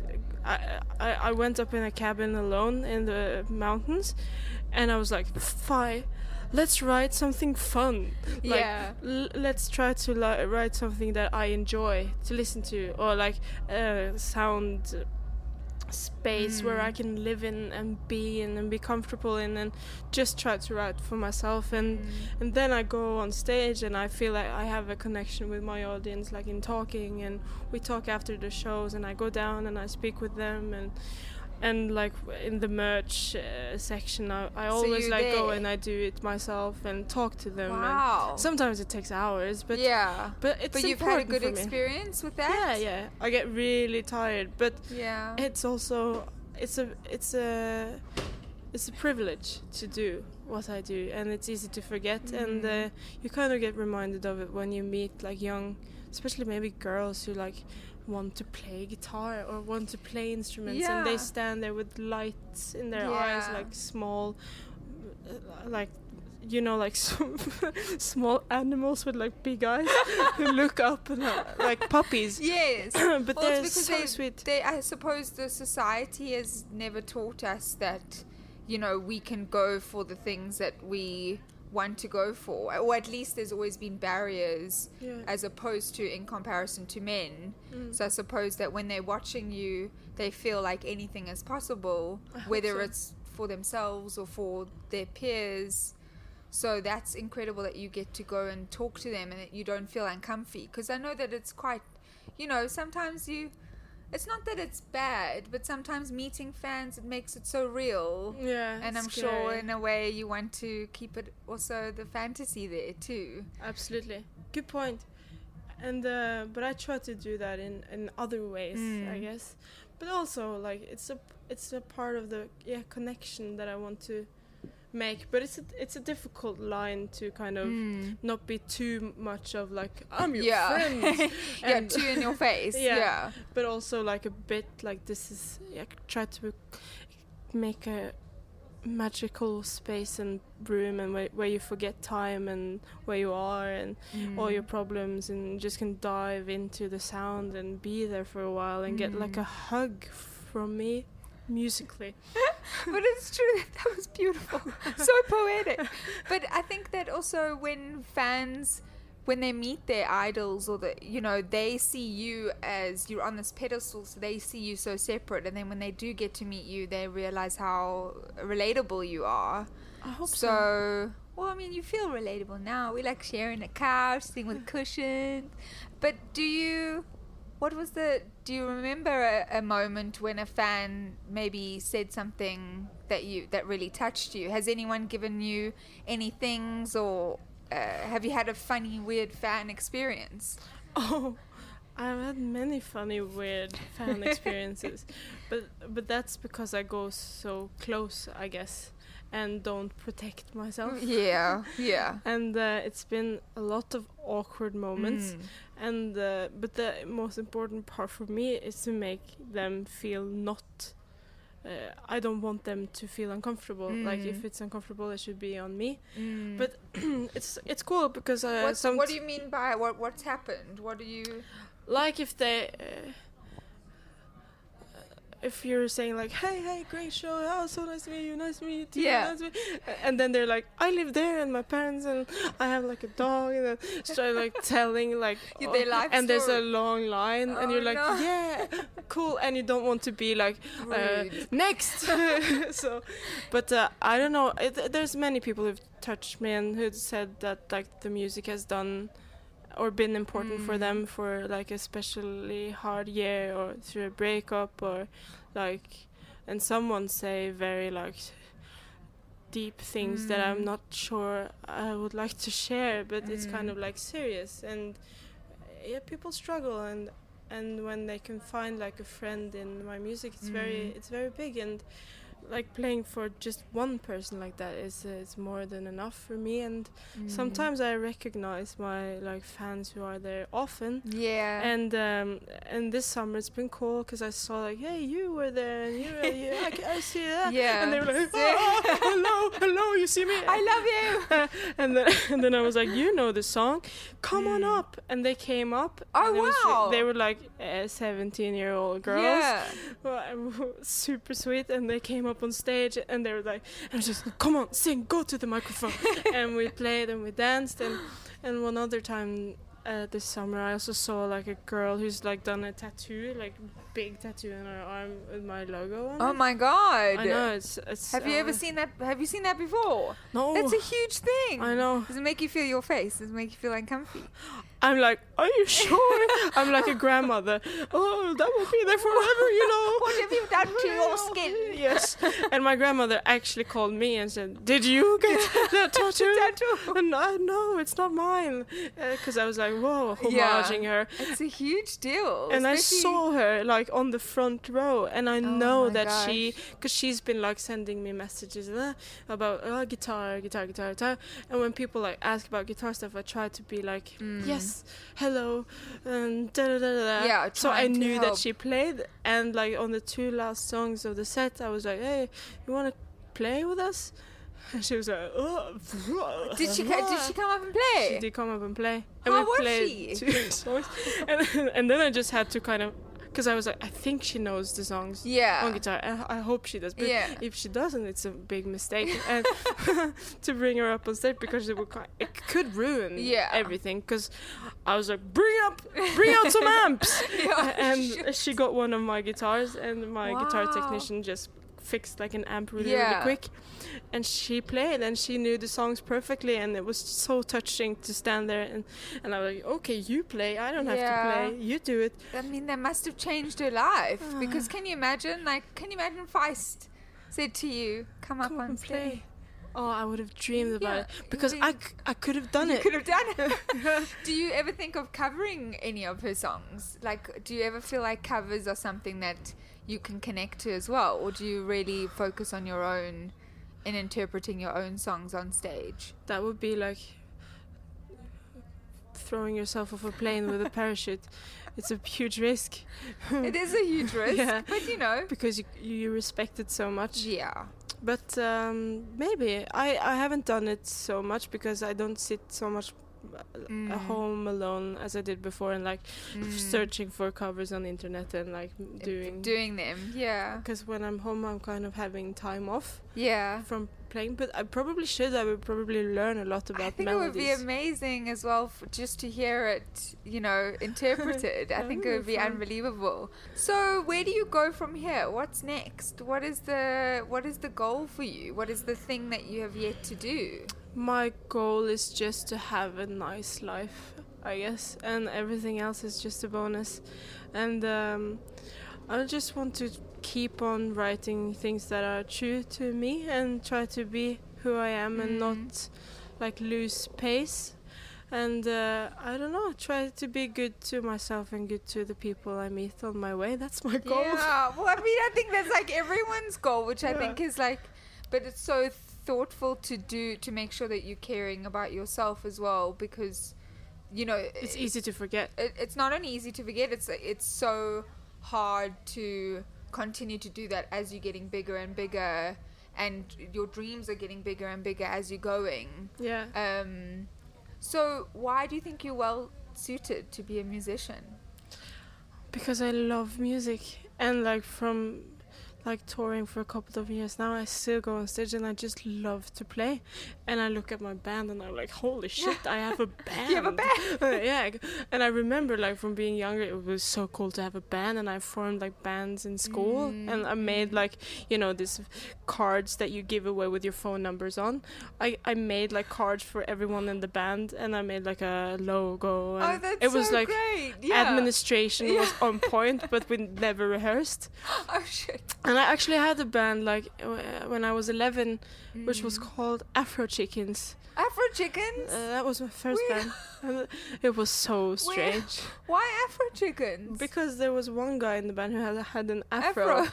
uh, and we were like, well, maybe we can be chickens. We were like, in, we were so young. But I like that phase. I like that you did that, you know, and you keep it light, which is great because it can get so, as you know, it can get heavy. Really heavy. Yeah. So uh, and I've made huge mistakes before that I've tried to learn from, and Mm. I, I got like major arthritis Oh, in did? both of my arms. Oh no! So I was like uh, on a sick leave for two years because of like playing guitar too much and touring too hard. Oh my gosh! So it's like all about now taking care Mm. of. How uh, are you now? How?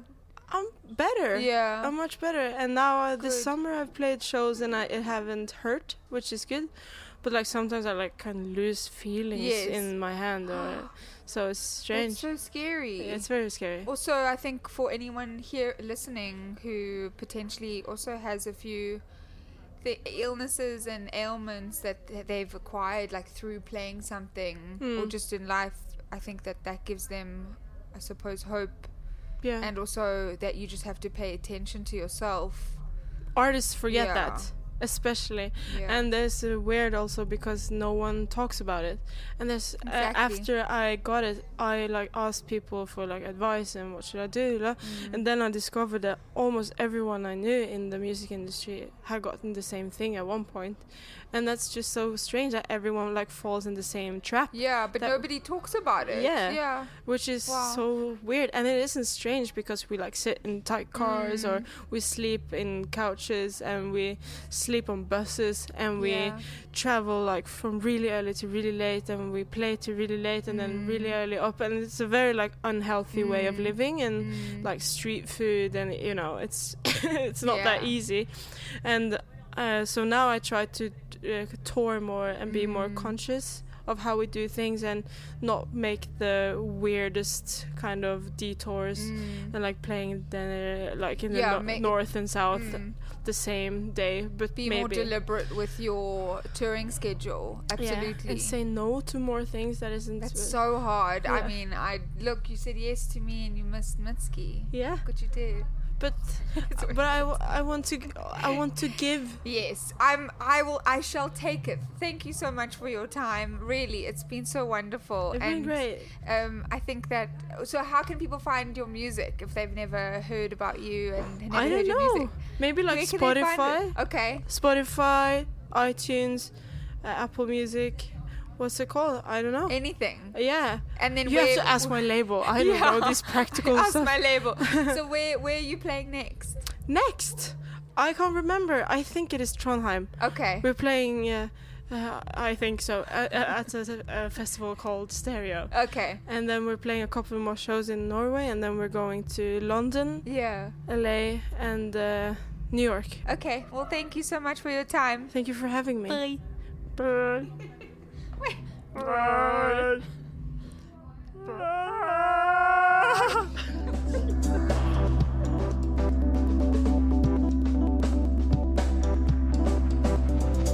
Uh, first we gig we done on a like a big festival stage, Oh, so it was kind of like a new experience for Okay. this constellation. Yeah. So I how played many did you feel? festivals myself with my with my other band, Kings of Convenience.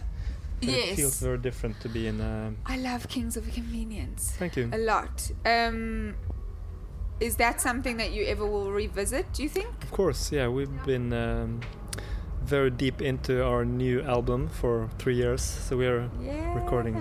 Where are most of the band members? Huh? Where are most of the band members based? Uh, Kommode is a Bergen-based band, Yes. yeah, and uh, Kings of Convenience is also a Bergen band, but but my bandmate Erlend has relocated to Sicily. Okay, so is that why it took? It's taken three yeah, it years. makes makes uh, things a little bit more complicated. yes. yeah. Did you decide to do the project, the new project, because you needed to have some sort of outlet? Hmm. Yeah, on a I daily need basis? uh, to have band members in my hometown. So like tonight I have time off. Should we should we jam? Like someone who can actually Yeah. show up right. on short notice. Right. And what do you feel like you get from the one project and also the other? Uh, so Kommode is basically more like a social collective thing. We're six, Yes. six people, and it's it's more rhythmical. So it's more. I get to explore more rhythm. Uh, obviously, King's Convenience is very much about songwriting, and about lyrics, and about Mm. detailed Mm. guitar arrangements, Mm. incredibly complex guitar arrangements. Whereas Kommode is more of a feeling-based Mm. groove thing. Why did you decide to sing in English?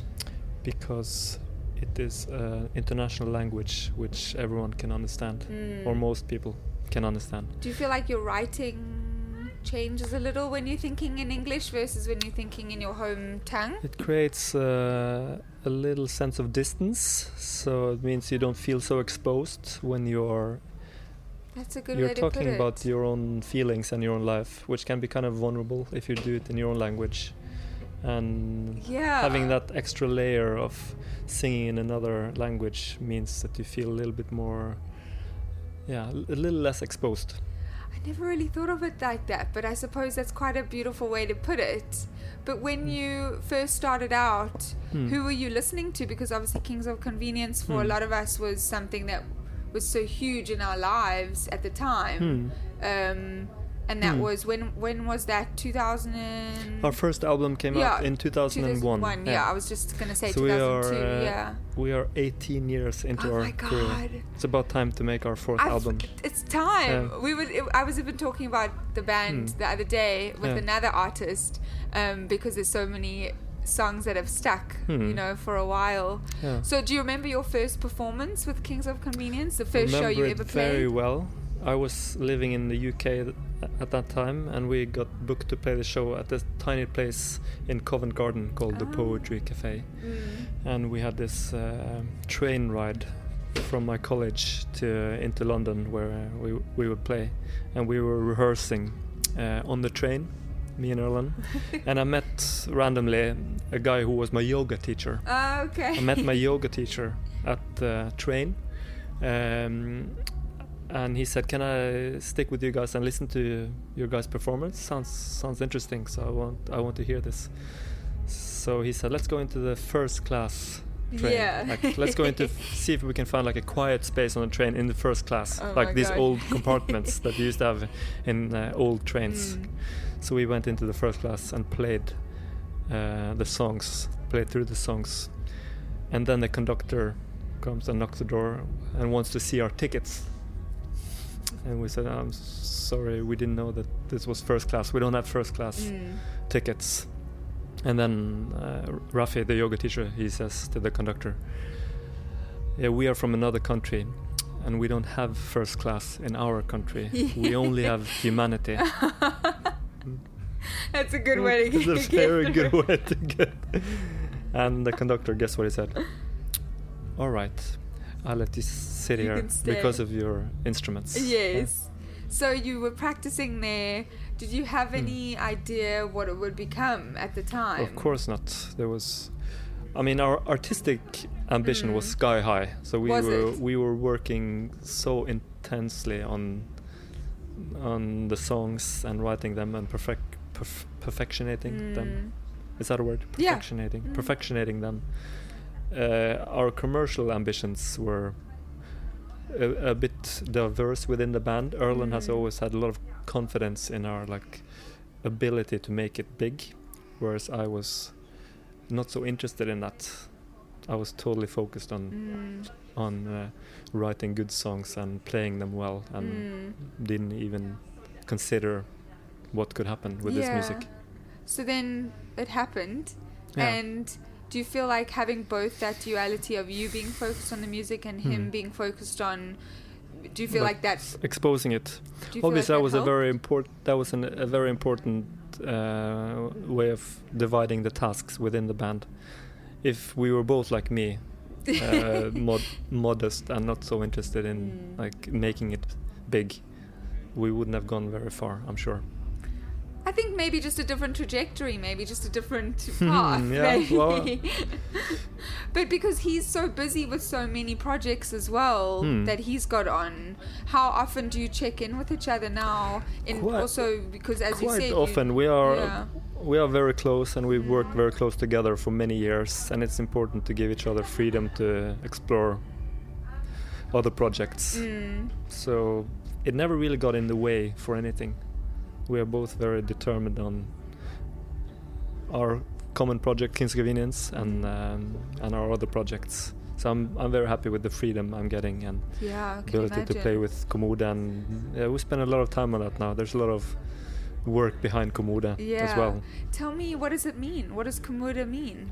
Kommode means a chest of drawers. Ah, okay. So it's a very banal word, but it's a funny in Norwegian. It's a funny word because it's kind of like a forgotten word that like you would hear your grandmother say. Oh, It's more like- traditional colloquial. yeah, it's kind of like yeah. a forgotten furniture. Everyone has a commode, commode in their. Not a commode. I know what it means in English. In in Norwegian, everyone has a commode in their Mm. house, but it's a word you do, you wouldn't normally say. So it's a bit funny.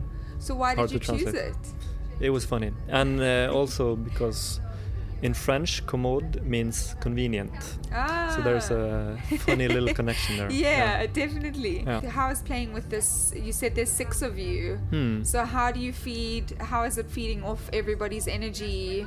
And it's as incredible. you just said, So it's such a positive experience, Mm. and everybody who is in it is in it for the love of music. So it's a very uh, jam-based, and Mm. um, I like the expression amateur. To be an amateur, do you know what it means? N- oh, i- in I look for context? amateurs. Yeah, when- right. when I when I try to form a band, I look for amateurs. An amateur is basically someone who does something for their love of what they're doing. Okay, so they So want to learn. So amateur is someone who loves. That's what it means. Okay. So you want someone who is an amateur, not not a professional. Okay, well, I Yeah. know the difference beginner, amateur, professional, Hmm, yeah. but I just wanted to know in your context. Yeah. So looking for people who are amateurs, who really love playing music. So funny because You know? if you called a, a person an amateur, they'd be like, "You bastard!" Really? exactly. But Um, it should be a, it should be a positive word. Yeah, I agree, and thank you for bringing that up. But do you?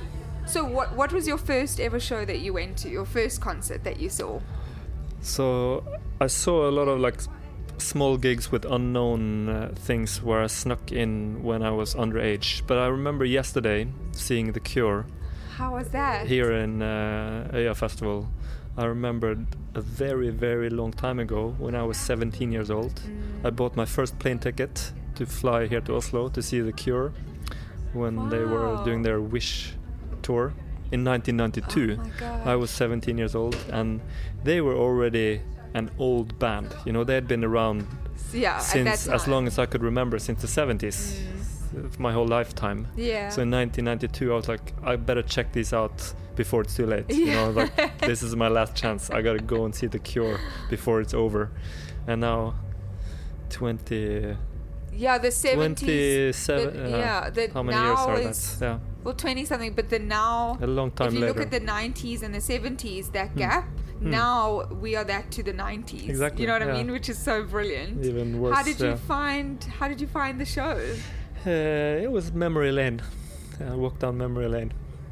Did do you Hmm. feel ever moved by a show where you are uh, physically physically react? You know, where you Hmm. cry or dance or Uh, like well, how how much does Obviously, it yes. push you? when when uh, when something really gets to me, a very good show would be a show where at one point you cry a little bit, other points you smile, Yeah. and uh, and the end you dance. yeah That would be like The that's the ultimate show.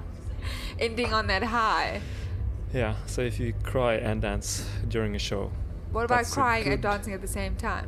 Even better. Because I feel like, yeah, that's probably what I do yeah. all the time. um, and then, what is the future for Kommode? And you said that Kings of Convenience, you're Yeah. going to be writing new, you're writing we new music are- now. We're working on a new album. When is that going to uh, come out? We we don't know. Okay. It's it's been ready for a very long time, but finishing it is very difficult. Mm. Why? Just because of timing? And because our attention to detail is so uh, extreme. Do you think that's a Um, good thing for you, or do you feel like it holds the you back end, sometimes? it is a good thing. Yeah. Yeah, but when you're in the middle of it, it's hell. it's you hell. know? Absolutely.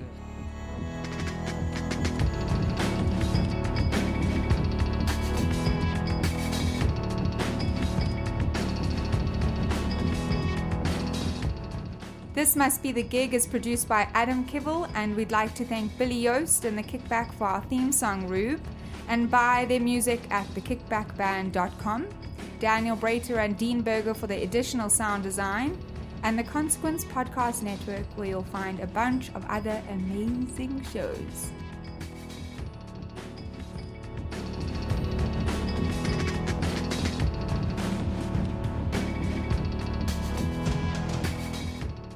Hey!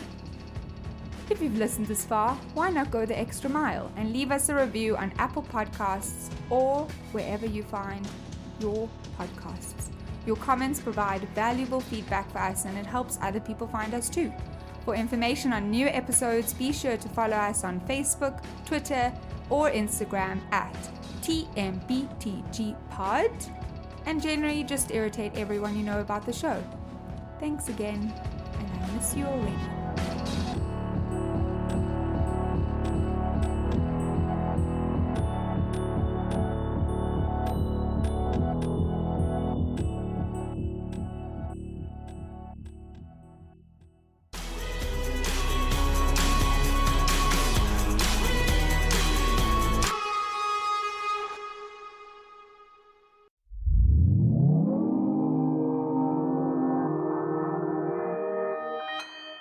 Consequence Podcast Network.